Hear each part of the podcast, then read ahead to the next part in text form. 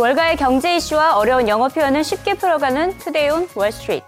마리오 드라기 유럽 중앙은행 총재가 시장에 선물을 안겨줬습니다. 유럽의 기준금리를 인하하면서 성장 정책을 꺼내든 것인데요. Draghi was speaking in tongues. 드라기의 입에서 방언이 터져나왔다라는 표현이 들릴 정도입니다. 드라기 총재의 무한한 능력이 튀어나왔다라는 의미로 추가적인 부양 조치를 기대하는 시장의 심리를 반영하고 있습니다.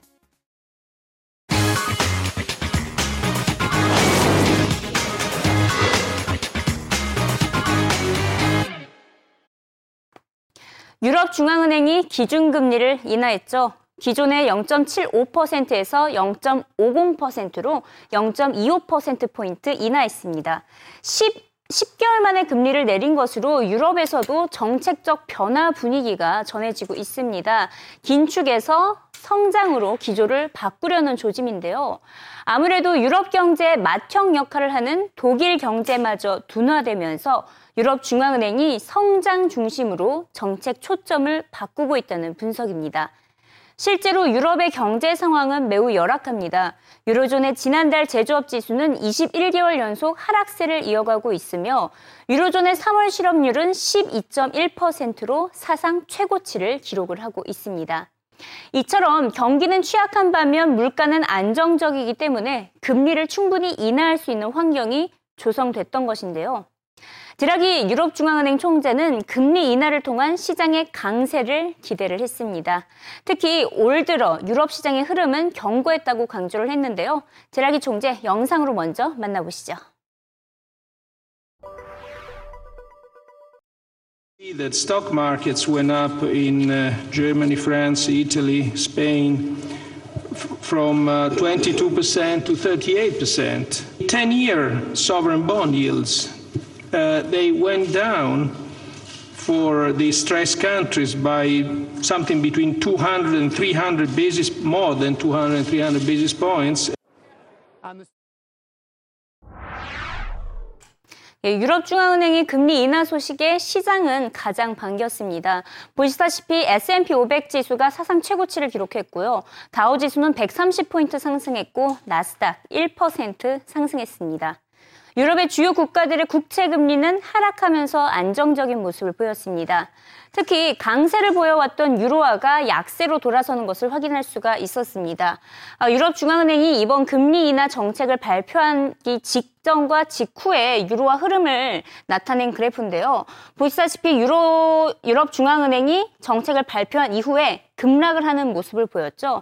거의 1.32달러 수준까지 상승하던 유로화가 드라기 총재의 발언 직후 1.30달러까지 급락을 한 것입니다. 시장에서는 앞으로 1.29달러 수준까지 더 하락할 것으로 전망을 하고 있는데요. 유럽 중앙은행의 통화 정책 발표 직후 시장 흐름이 어땠는지 CMC 영상으로 확인해 보시죠.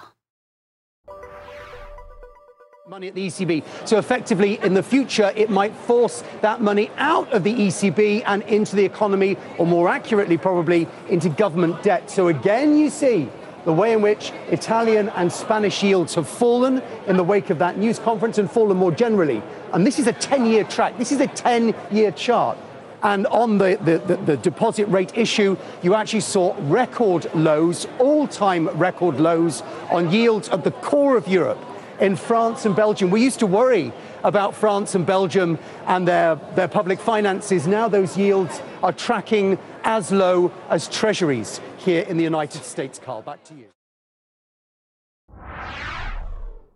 드라기 총재는 기자회견에서 필요하다면 부양 기조를 유지할 것이라며 앞으로도 추가적으로 금리를 인하할 수 있다고 시사했습니다.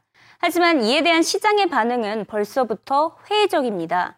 Draghi's promise just words라는 표현이 들리고 있는데요. 지금 보이시는 월가의 한 어, 이코노미스트가 한 말입니다. just words. 드라기가 말한 약속은 그저 말뿐에 불과하다라고 지적을 한 것입니다. 확실한 추가 정책을 펼칠 필요가 있다고 주장을 한 것인데요. 유럽 경제 침체기가 장기화되면서 금리 인하로는 충분하지 않다는 지적입니다. Through. So US policy, it's been early, it's been aggressive, and you are seeing signs in the wider economy. You're seeing the housing market stabilise, you're seeing stabilisation in the jobs market. Whereas in Europe, the situation continues to be dire. And until we see that follow through, something like a rate cut is going to have a limited impact. Banks are not going to be passing it on. They're not going to be boosting their lending to indebted households and companies that are struggling. And that is what we need to see. And that's what Draghi is trying to allude to in his words of, you know, more to come. But at this stage, it's just words. Looks to be enough, though, to keep the U.S. market.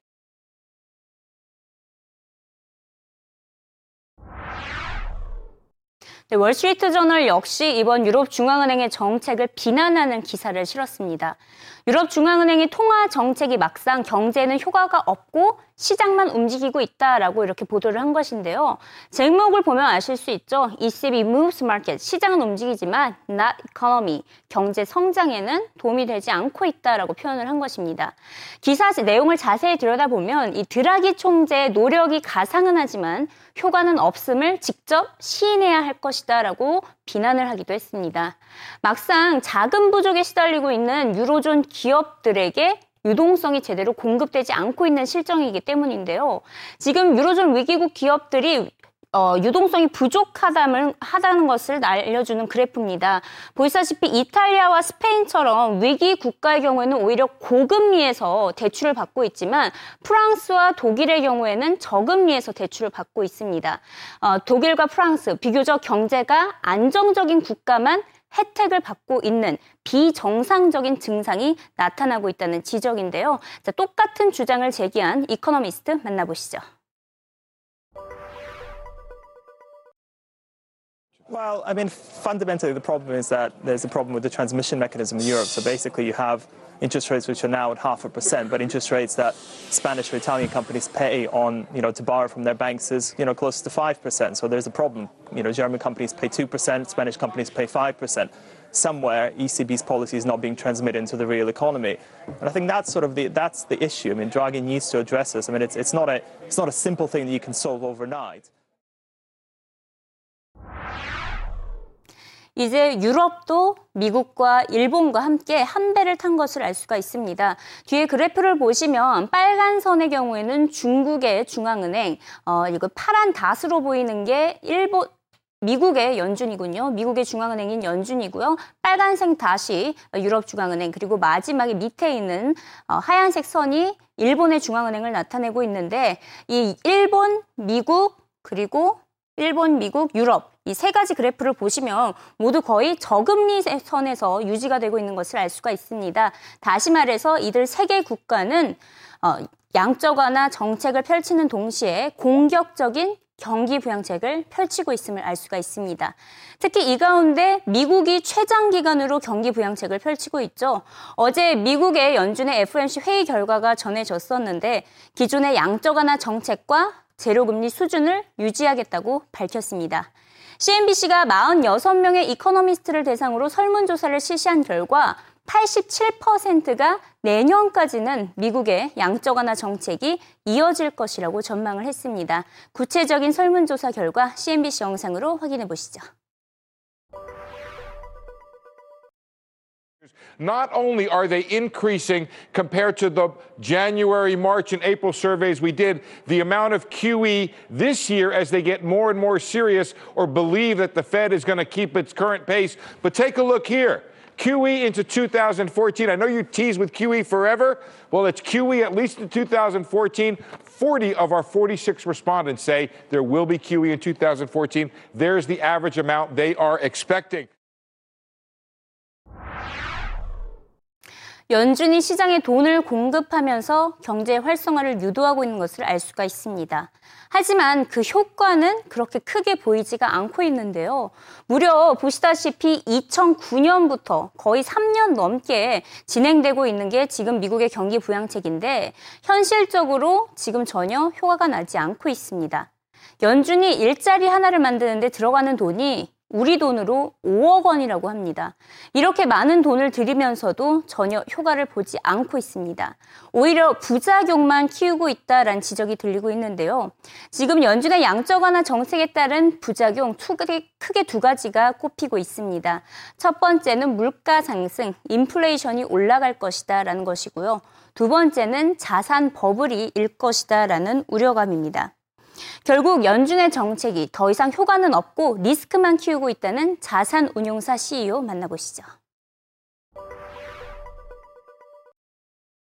you'd like to see the liquidity that the Fed's providing to help businesses grow, to help the economy grow, and it's not. What it's really doing is just fostering speculation. It's it's adding uh, risk to uh, uh, to the world. People are, are trying to figure out ways to get yield. Uh, you know, they're scrambling now for you know Spanish bonds, Italian bonds, Greek bonds. Uh, I've read even people going after African bonds, trying to trying to get yield wherever they can and uh, that's not a healthy environment. We want you know the, the economy to grow, and, and it's not about lower rates. It's not about easier money. Uh, I think a lot of what has to be done is to um, is to help uh, the economy uh, add more uh, productivity, add more uh, robustness by by decreasing regulation. I think but one of the big headwinds we have. You wouldn't fight the Fed at this point, would you? Oh, I, you know, there's no doubt. I, I agree with David. It's you know certainty that they're going to keep policy very easy for, for some time. 재미있는 것이 연준의 정책을 비난하면서도 연준과는 맞서지 않겠다고 말을 했죠. CNBC 앵커가 이렇게 질문을 했습니다. You wouldn't fight the Fed at this point, would you? 연준의 정책에 대항한다는 것입니까? 아니죠. 이렇게 말을 했더니 There's no doubt. 절대 아닙니다. 이렇게 응답을 했습니다. 여기서 Don't fight the Fed라는 월가의 격언이 나타나죠. 중앙은행과 싸우지 말라라는 월가의 격언이자 미국의 주식시장에서 정말 자주 언급되는 표현입니다. Don't fight the Fed. 중앙은행과 싸우지 말라. 어떤 의미를 담고 있냐? 이 연준이 펼치는 정책에 맞춰서 투자를 해야 한다라는 의미를 담고 있습니다. 지금 그래프를 한번 준비를 해봤습니다. 양적 완화 정책 1, 2, 3. 지금 세 번째 시행이 되고 있는데요. 양적 완화 정책을 펼치는 기간 동안은 주식시장이 상승하는 것을 알 수가 있습니다. 그러다가 잠깐 중단을 했더니 주가가 하락했고요. 2차를 펼쳤을 때 또 다시 상승을 하고 중단했더니 또 하락. 세 번째 펼쳤을 때 또다시 주식시장이 랠리를 보이고 있습니다. 즉, 유동성 공급에 따른 주식시장 강세를 받아들이고 이와 함께 발을 맞춰가야 한다라는 뜻으로 Don't fight the Fed 이렇게 월가에서 사용이 되고 있는 것입니다. 예의 주시하시면서 영어 자막과 함께 다시 한번 들어보시죠. It, you'd like to see the liquidity that the Fed's providing to help businesses grow, to help the economy grow, and it's not. What it's really doing is just fostering speculation. It's it's adding uh, risk to uh, uh, to the world. People are, are trying to figure out ways to get yield. Uh, you know, they're scrambling now for you know Spanish bonds, Italian bonds, Greek bonds. Uh, I've read even people going after African bonds, trying to trying to get yield wherever they can and uh, that's not a healthy environment. We want you know the, the economy to grow, and, and it's not about lower rates. It's not about easier money. Uh, I think a lot of what has to be done is to um, is to help uh, the economy uh, add more uh, productivity, add more uh, robustness by by decreasing regulation. I think but one of the big headwinds we have. You wouldn't fight the Fed at this point, would you? Oh, I, you know, there's no doubt. I, I agree with David. It's you know certainty that they're going to keep policy very easy for, for some time. 연준의 정책이 장기화되면 될수록 출구 전략을 외치는 목소리도 함께 커져가고 있습니다. 일부 연준 위원들도 출구 전략, 즉 자산 매입 규모를 줄이거나 금리를 인상하자 이렇게 주장을 하고 있는데요. 마틴 펠드스타인 하버드대 경제학 교수 역시 연준의 정책에 따른 자산 버블을 우려하며 출구 전략이 필요하다고 조언했습니다. Well, they certainly have stopped talking about uh, early exits or slowing down. But frankly, I think they're not accomplishing very much and they're adding to the risks in the economy. So I think there's good reason, uh, not in the way they think about it, but I think there is good reason to be don't, slowing down this process. Yeah, but there are also some serious, I think, bubbles developing in this economy. When you look at a 10 year Treasury bond with a negative real rate, according to TIPS, or a 1.6, 1.7% rate, that's not sustainable, and I think it has risks, and it's spreading over into things like the stock. 그렇다면 언제 출구 전략을 펼쳐야 할까요? 출구 전략 시기를 논하는 것이 가장 애매합니다. 멤버냉키 역시 고민을 하고 있는 시점인데요. 경제가 살아나고 있다는 확신이 들어야 출구 전략 카드를 꺼내들 수가 있습니다. 하지만 그때 돼서 이미 물가가 상승을 했거나 자산의 버블이 터지는 최악의 상황이 발생을 했을 수 있겠죠. 시장에서는 대부분 내년 초로 예상을 하고 있지만 정확한 시기는 그 누구도 모르고 있습니다. 만약 연준이 출구 전략을 펼친다면 우선 자산 규모 매입부터 그 규모부터 줄인 다음에 차후에 금리를 인상할 것이라는 시나리오가 제기되고 있습니다.